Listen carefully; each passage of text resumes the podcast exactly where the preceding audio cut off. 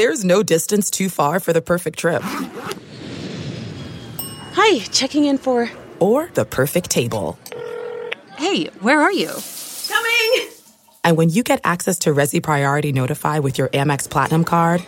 Hey, this looks amazing! I'm so glad you made it. And travel benefits at fine hotels and resorts booked through Amex Travel. It's worth the trip. That's the powerful backing of American Express. Terms apply. Learn more at americanexpress.com slash with Amex.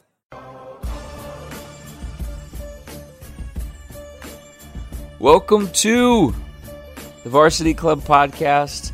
It's fall camp week. Fall camp officially got underway. Um, they reported Thursday morning. There was a fall camp press conference Thursday afternoon, and then uh, team meetings were Thursday night shortly after Fan Day. Brandon Vogel is on the other line joining us this week. A little bit later in the podcast, I'm going to have 20 minutes with Bill Bender from Sporting News, and he was awesome. We recorded that on Wednesday, um, but did, we didn't date ourselves. Um, Bill was awesome. We're going to get to that. But first, we got Brandon Vogel. How are you, man? I'm doing well. We we made it officially. So I started having practice updates, and uh, basically every week we'll uh, be on about the same schedule from now until well, hopefully January. Um, I think that's where Nebraska's trending. I think we'll make it to January this time. But well, Jack Stoll said that he's not planning to cut his hair until they lose, and so he's not planning to cut his hair until January. So there we go. See, we're on the same. We're on, we are philosophically aligned on the same uh, same schedule. so we just blocked everything out now until January.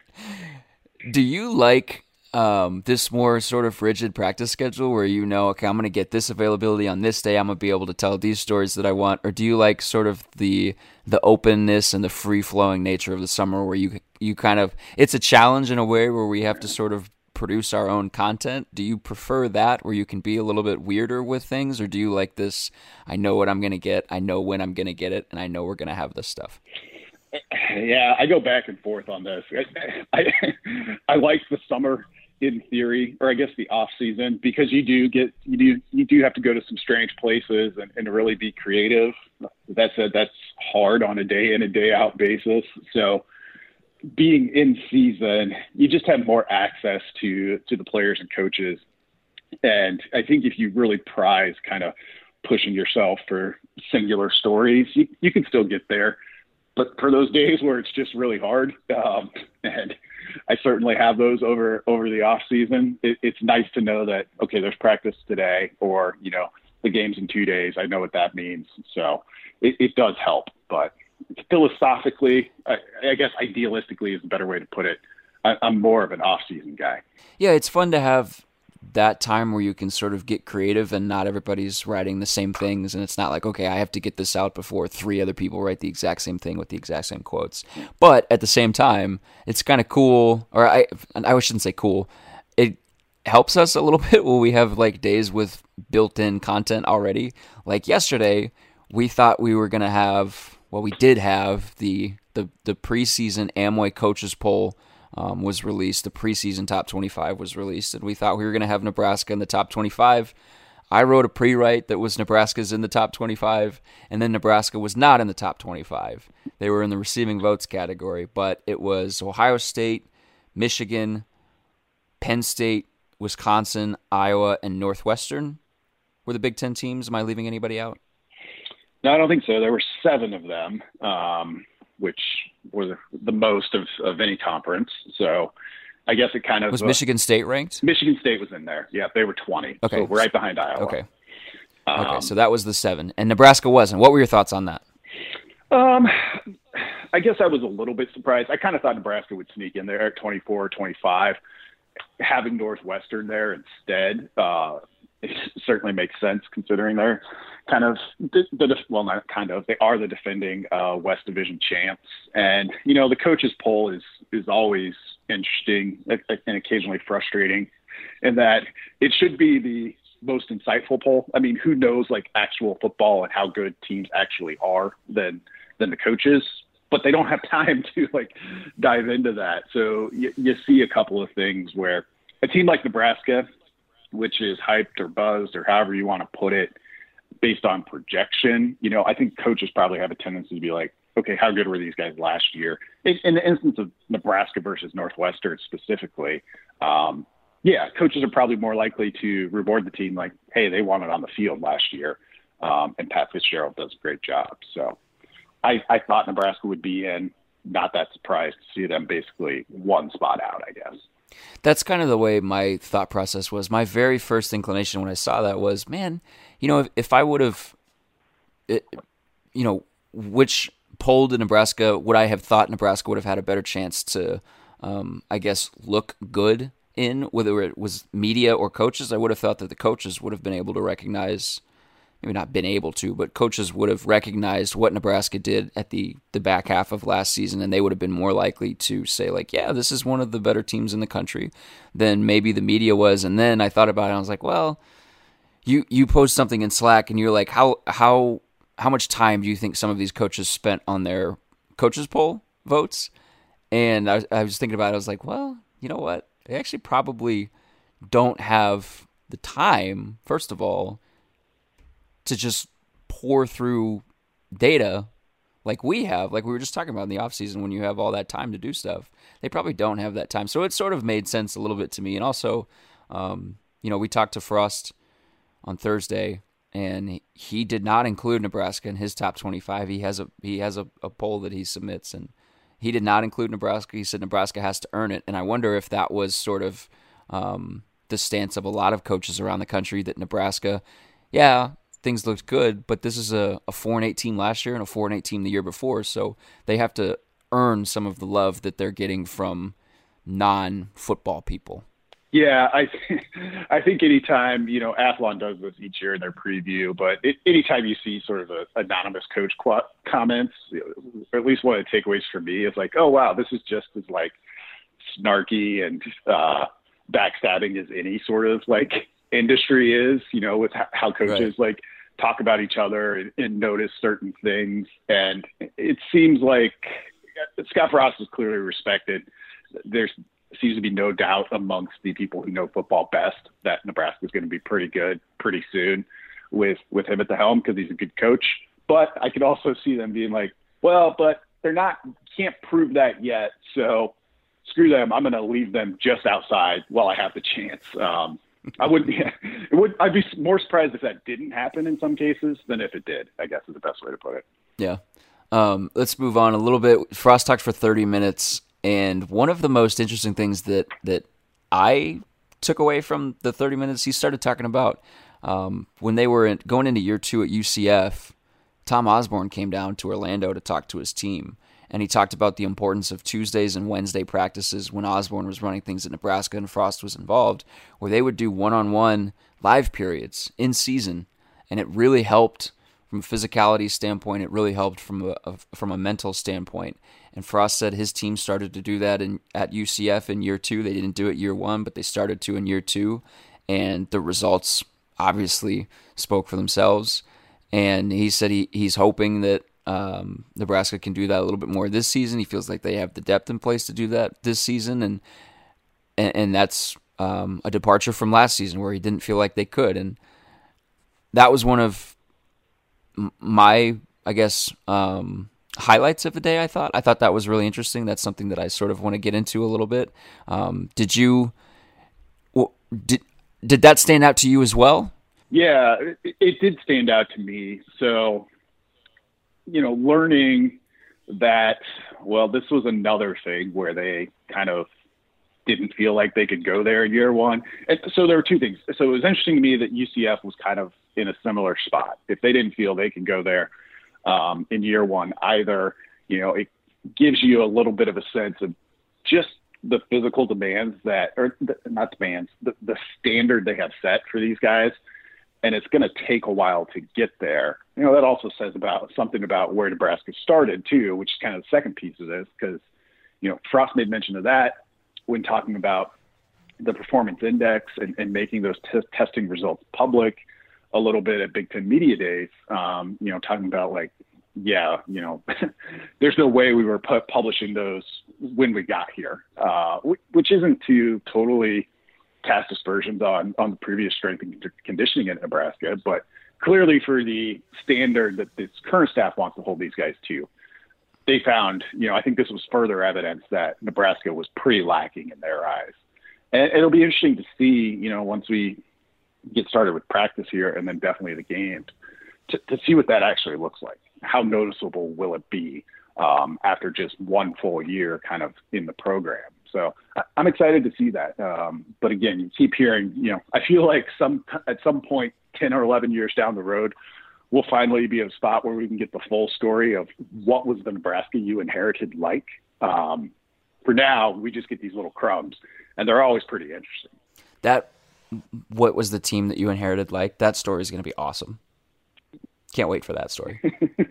yeah, it'll uh, it, will be a, a, ways away. Um, Nebraska will probably have to be coming off of uh, some significant win, uh, be that a making the playoffs, something like that, for everyone to feel comfortable enough to say like, okay, yeah, we finally uh, got far enough away from it. But you're right, it will be uh, it will be appointment reading.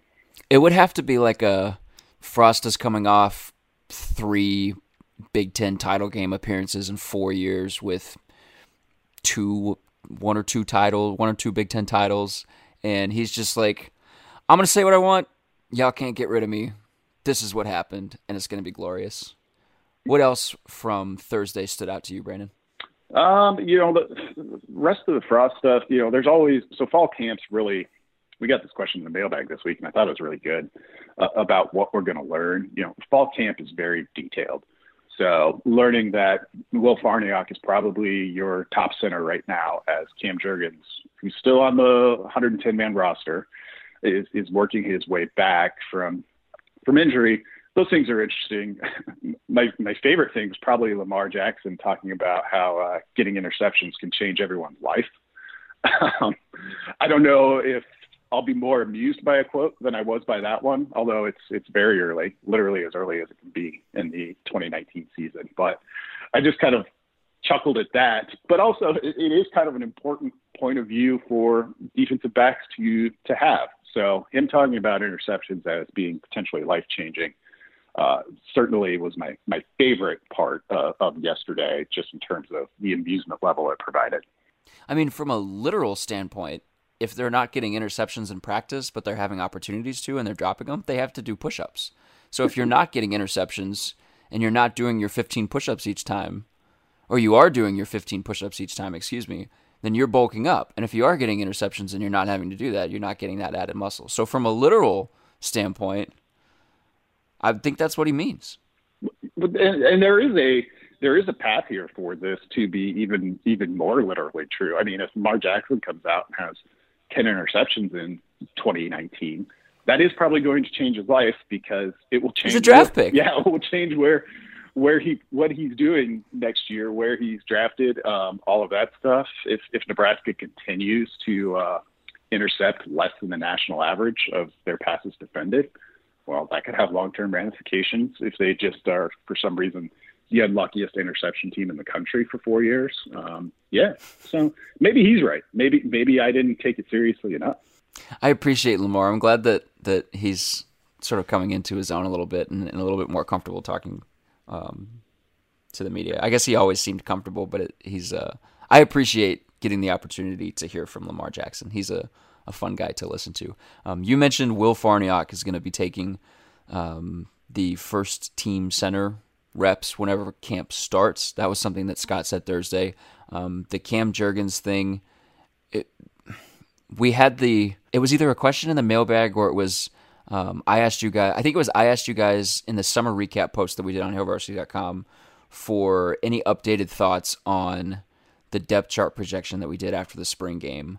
And Brandon, you had mentioned something about um, the center position and it just continuing to be um, a topic of interest, and it, it really about to be the defining storyline of fall camp and maybe the early part of Nebraska's season, I guess.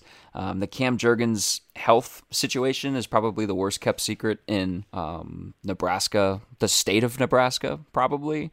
And I, I wrote this in my love hate column.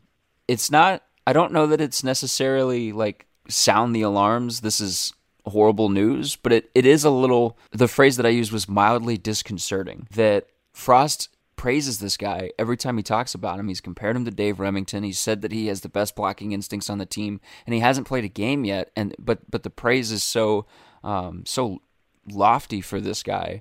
But there's always that qualifying statement of we have to keep him healthy. We have to keep him healthy. If he's healthy, he can do this. If he's healthy, he can do that. Is this concerning to you that he's not even going to start fall camp as the first team center? That Will Farniok is is going to be that guy? And I, I know he's on the 110, but the way Frost was talking about it, it was almost like, well, if we have him out there, we're going to try to go for it. But he'll be on the 110, but we're not really sure yet. I mean, because you you've said that, that that will impact Nebraska's ceiling this season.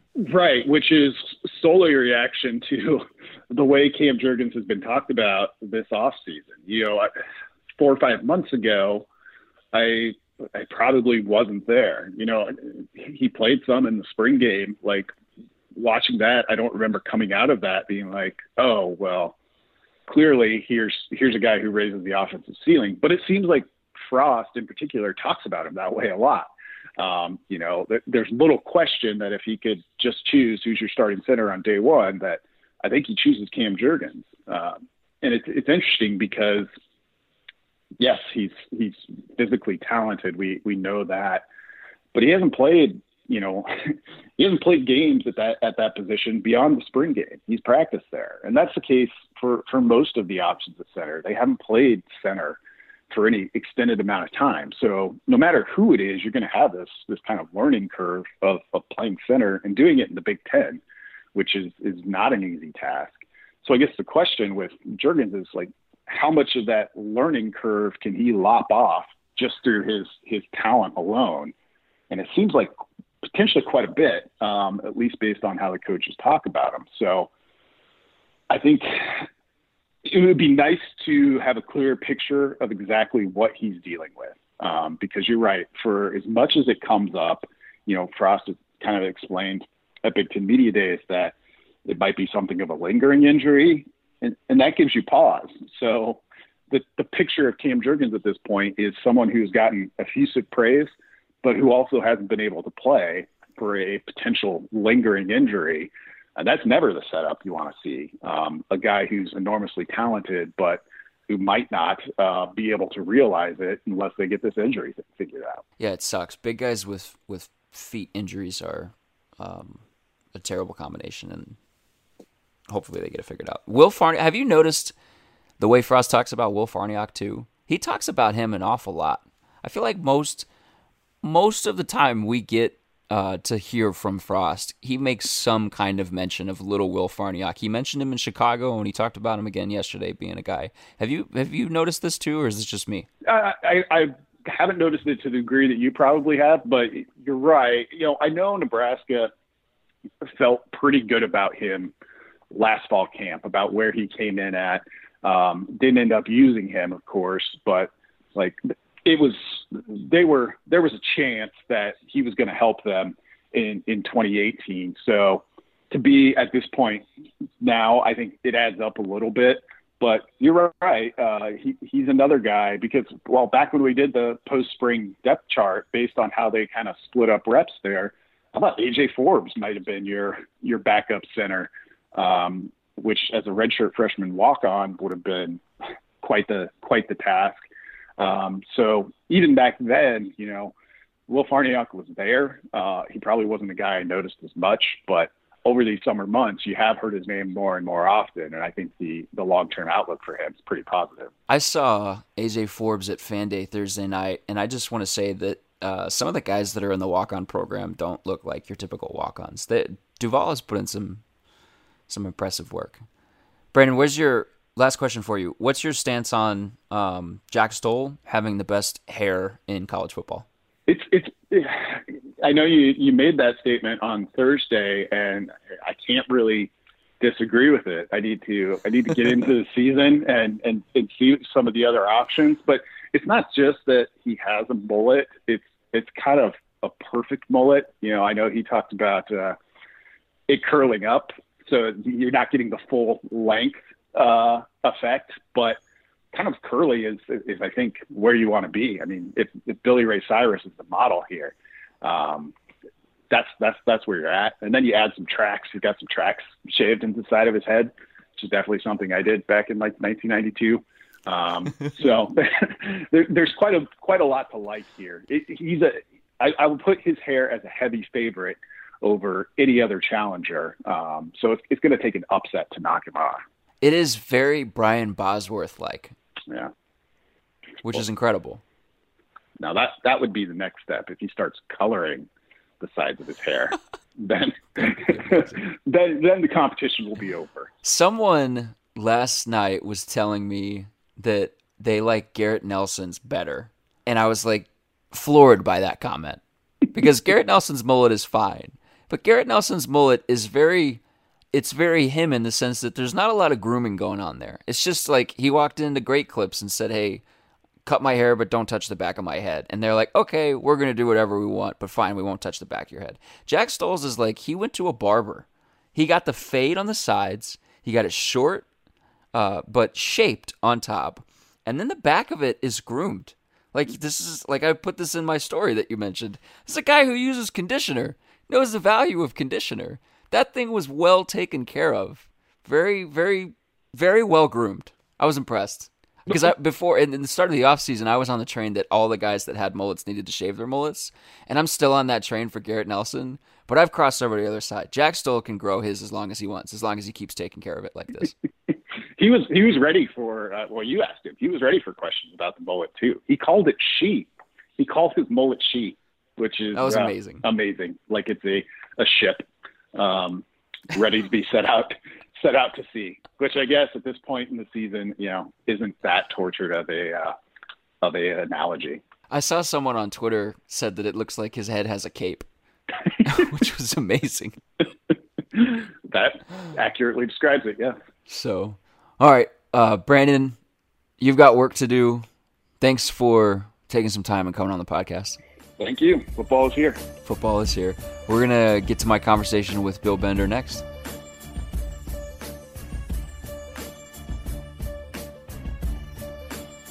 Joining the podcast this week, I'm really excited to have him. I've read his stuff for a while. He's he's one of the national college football writers that you should be regularly reading. It's Bill Bender from the Sporting News. You can follow him on Twitter at Bill Bender92. Bill, thanks for taking some time. Uh, sounds like we are uh, bracing for some kiddos to run in and interrupt the podcast. Thanks for taking some time out of your day to talk to us, man. Oh, no problem. Yeah, they're all excited. As you know, I'm in Ohio, so there was a you know a lot of my friends were Reds and Indians fans, and, and that Trevor Bauer trade has shaken things up in our house a little bit. But uh, I'm ready for college football. You know that. Uh, I appreciate you having me on. I am ready too. Um, we are uh, like roughly uh, 34,900 minutes away. And yes, I did the math from the start of the 2019 football season. And that takes us to the Florida Miami game on August 24th, which should be a fun game. Um, but it's the other Florida school that might not know when its season starts. Um, did you see the graphic that Florida State tweeted about there being 154 days until their football season gets underway? Uh, I wasn't sure which jersey number to follow or how to do that, and I think you know when we get into these countdowns, I just kind of take it each day. I, and, and you know, honestly, media days are kind of the start for me. And then once we get into August, it's literally trying to put out a nice piece of content for readers each day to get us one step closer. But like you said, Derek, I, August 24th will be here before we know it. And uh, I'm very excited about this season, but at the same time, I'm hoping that the answer to this season is something other than Clemson and Alabama, which which is kind of that big shadow cast over the entire sport. Yeah, I think there's a lot of people that um, just say, "Oh, it's a foregone conclusion that those two teams will will play for a national title," but there's still a lot of um, there's still a lot of fun. There's still a lot of unknowns. There's still a lot of questions that can be answered. And one of the biggest unknowns, I think, uh, and it has become on the national stage, is what is what exactly is Nebraska going to be this season? They, they um, if you look at some of the computer numbers, Nebraska, it's a little bit more modest on the Huskers outlook, the 30s, 40s um, rank wise. But when you look at some of the more human polls, Nebraska's popping up in top 25s. You did your preseason top 25, and Nebraska was number 25 on yours. Um, I want to start by just sort of talking about how do you how do you feel like um, this season is going to go. Uh, you did your Big Ten pro- uh, projections, predictions, and, and, you had Nebraska second in the West behind Wisconsin um, and ahead of Northwestern and then Iowa. You said you wanted to see the defense first. Is that cautious optimism on your part, or is that just a refusal to drink the Kool Aid that Nebraska is the West's best team this season because they were four and eight last year? No, I, I I wouldn't say that. I think if you look at Nebraska in November, that's the team I'm expecting this year that was competing, playing hard. I mean, sometimes with a first year coach, and as Scott Frost said, he was going to do this brick by brick, and um, the first half of the season you can almost chuck out the window, and I'm cool with that because I think the development with Adrian Martinez will be there. I think they are a team capable of winning the Big Ten West, but but the other thing with it is I honestly think there are six teams capable of winning the Big Ten West, whether it's Purdue, Minnesota, Iowa, Northwestern, and our pick. Wisconsin's a safe pick, okay? I, yeah. I, and I get I'm being conservative with Wisconsin. I'm being conservative picking Ohio State over Michigan because I need to see Michigan do it. So while it might feel like 1997 all over again with Nebraska and Michigan, and and boy, that'd be a fun game if it came to that. I, I still think you know I'm I'm going to make them both prove it on the field. I'm kind of right there with you with the Ohio State Michigan thing, and, and we'll talk about that um, after we get through the Nebraska stuff. I want to ask you about the East, but you mentioned in that piece you wrote about the Big Ten West, you mentioned the crossover schedules um, and that kind of being sort of one of the things that could tip the balance in the West. And Nebraska has Ohio State, which is the big one, but then they play Maryland um, and Indiana. I mean, that seems seems like a pretty. The, schedule sets up nicely for them this season, does it not? It does, and you know, with the big games in the division at home, a lot of those, I think it, it just really sets up that this is the year to do it. If you even if you lose to Ohio State, you'd still have a decent draw, knowing that Wisconsin has to play Michigan and, and Ohio State on the road, and, and I think they have Michigan State too, which that's never an easy game. It's just not. They're they're they're tough out. So, you know, it'll come down to a couple things for me. So when you make that value judgment, one is Nebraska's defense going to be better after giving up, you know, 30 plus in their losses last year to all the Big Ten heavyweights? Two, is Wisconsin quarterback play going to be better? Are they going to have a quarterback that can actually push the ball down the field with his arm, um, whether it's Mertz or Coan or whoever? And I think those are two questions. And you know what? Quite honestly, Northwestern's getting ignored a little bit. And they won the division last year. And they have a good quarterback in Hunter Johnson that they're really excited about. And those are the three biggest X factors in the division for me. Yeah, and Northwestern also has maybe one of the best linebackers, if not in the country, definitely in the conference, and Pat Fitzgerald's son, Paddy Fisher. Yeah, the, the, the Pat Fitzgerald clone, obviously. I mean, and, and, you know, for those of us who are old enough to remember Pat playing, uh, it's very similar. Pat was a high motor, high energy guy, and uh, you know that's even we haven't even talked about Iowa, returning quarterback, probably the best defensive lineman in the conference in AJ Epenesa. Uh, Minnesota's probably got the friendliest crossover schedule, and Purdue has in probably the most exciting player in the conference in Rondale Moore. Uh, Illinois is not going to win the division. That's about the only thing I'm safe saying when it comes to Big Ten West that the Illini probably aren't going to win the thing. Sure.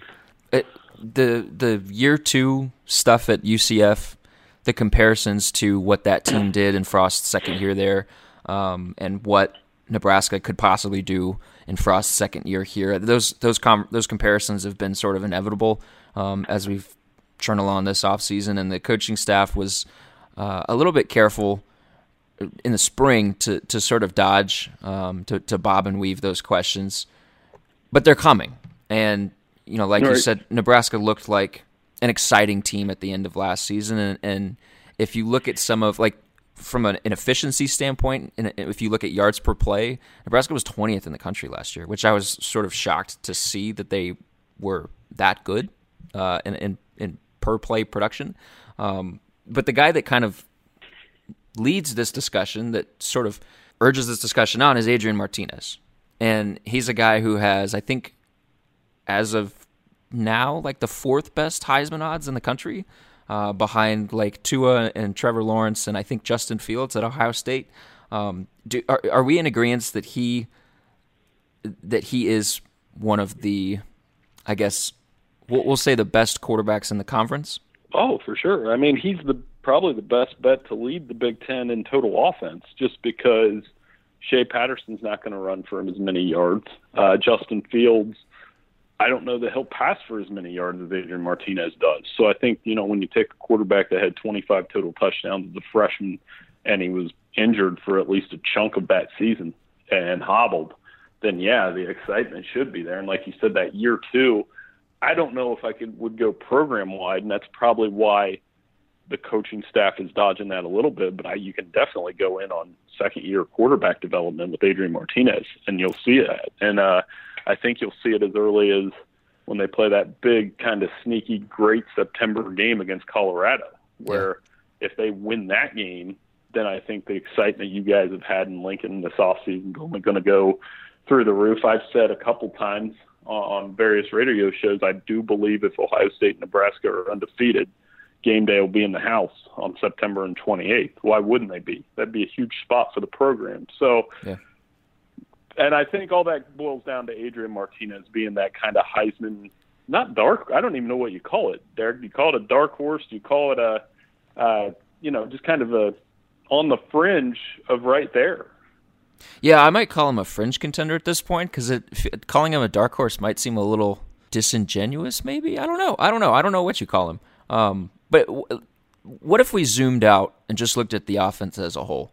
They lost Devine Ozigbo, who was a thousand yard rusher last season. They lost Stanley Morgan, who was a thousand yard receiver last season. Do you think Adrian has the pieces around him on, on that offensive side of the ball to make the sort of offensive leap that everybody expects them to make? Because, like you mentioned, the defense is is a work in progress, and this will be a team that that it, it, will be built around the offense. The strength will be the offense. If it does what everybody wants them to do, it will be because of the offense. Do you think Martinez has the pieces around him to make that happen? Well, I mean, if you look what McKenzie Milton did at UCF, it, the pieces around him, it was kind of like McKenzie was the point guard. You know, UCF has a pretty good running back in McCrae, had some receivers. I, I can't remember the one guy's name. He got a shot in the NFL but they have guys that are going to the next level. And I think that's the thing. If Adrian can be a distributor, you find a lead running back. And, and I know what they lost at that position. I know what Morgan means losing him, but they'll find guys that can play. It's just can they step up and make consistent plays around Adrian because he'll get them the ball. So again, he'll get most of the credit, but I, I do think the pieces are there for an offense with the scheme attached that um, can probably push. I don't know if they'll average more points than Ohio State because Ohio State's probably got the most offensive talent between running back and receiver, although Michigan's probably got the best receiving corps. Um, but they'll have an offense that can compete with those two in terms of points per game and yardage. You mentioned the Ohio State Nebraska game. That was on your, your Big Ten preview. That was uh, your your top game that you were looking forward to, and the way everything sets up uh, Nebraska plays Colorado in week two, but it's got South Alabama, Northern Illinois, and Illinois, the three other games that lead up to Ohio State. So there's a good chance, well, maybe not a good chance, but an okay chance. Both both of those teams are four and zero oh. when they meet. There would be a good chance that game day would be there. Do you think that is a game that determines Nebraska's season? I wouldn't say season. I would just say it's kind of the it, if those chips fall the way you described, and, and I'm gone that far plenty of times to think it could go that way, then then what do you learn from that game? I mean, it will be the first big spotlight, not just for Nebraska in a long time, but honestly for Ryan Day as a full time head coach and not an interim coach. Yeah, he won the game at TCU last year down at Jerry World, but this is a Big Ten game on the road against an actual hostile crowd. Um, but if they lose that game, I just think it would be can you pick it back up? Because I, I got news for you. I don't think the Big Ten West champ's going to get out with at least one loss. I'm sure the way I kind of see that division shaking up is the winner of the division could finish nine and three overall very easily. I don't know that eight and four gets it done this year because I think the quality's a little bit better, but you could lose one or two conference games and still win the Big Ten. Yeah, yeah, I think you're spot on. Um, let's pivot over to the East. I got one more question for you before we get you out of here. Um, you you, you, you sort of touched on this earlier the Ohio State Michigan thing. There, there's a lot of people that want to say this is Michigan's year. I thought it was Michigan's year last year. I thought they had more talent last year than they have this year, and it, they just couldn't get over Ohio State at the end. Ohio State has changed coaches. Maybe it was Urban Meyer that Jim Harbaugh just couldn't get past, or maybe it was Ohio State that Michigan just couldn't get past. Do you I, I don't know that I'm comfortable saying, yeah, Michigan's going to win it just because Michigan hasn't been able to get over that very specific hurdle in the last however many years it's been. And, and it sounds like you've got Ohio State as the class of uh, the division again until proven otherwise. Oh, yeah, that's just kind of how I normally do these predictions anyway. Like I said, notoriously conservative. But to me, I mean, if Michigan beats Ohio State, it unlocks the possibility to win the Big Ten. It unlocks the possibility for them to get in the playoff. And I mean, it's a double-edged thing because on one hand, I think Ohio State's still the more talented team. Uh, big question mark at quarterback, not in terms of will he do well, but I mean just how will Justin Fields respond to all these big spotlight games in the Big Ten, and you just never know. Um, with Harbaugh, I will say this: I mean, for all the kind of viral stories that came out of Big Ten media day from his comments, he, that's the most confident I've ever seen him in Michigan in his team for him to say, you know, I'd pick us as the favorites too. Yeah. Um, so he's pumping them up, and I think it's a big year for Shea Patterson. So they can't get distracted by Ohio State, though. They have a very tough schedule before they get there. I'm going to ask you this off the cuff. I didn't prep you for this. One last question, and it doesn't have to be Big Ten Okay. specific. What team are you most excited to watch this season? Um, you know, I, I think that's a good question. I think you know Nebraska would be on that list just because I want to see what year two looks like with Adrian Martinez, and when they're good, it's good for college football. I think down in SEC country, uh, a team that I'm very interested in is Texas A&M, which you know I'll go down to another former Nebraska rival. I want to see what Texas does with expectations. So the fact that Texas, Nebraska, Michigan, Washington, um, and, and Texas A&M have expectations, and, and to me, you know, I'm almost 40. That's kind of cool because all those teams, like I said, back in 1997, they were all pretty good. Yeah. So it wouldn't hurt for them to all be good again because I know that's when I really started to love college football in the first place. Yeah, it'll be a fun season. Lots of uh, comeback storylines to be written. So, Bill, thanks so much for taking the time to to join the pod and talk to us. Hey, no problem. Thanks for having me on. Let's do it again soon. Yeah, absolutely. There's a new podcast coming next week. In the meantime, readhailvarsity.com fall camp has officially started, so we will have coverage all throughout the weekend and all throughout the next week, and really all throughout fall camp and, and in the lead up to the season. So follow Hail Varsity on social media, read Hail Varsity on the interwebs, uh, subscribe to the podcast on iTunes or SoundCloud or wherever you listen to podcasts, and we'll talk to you guys next week.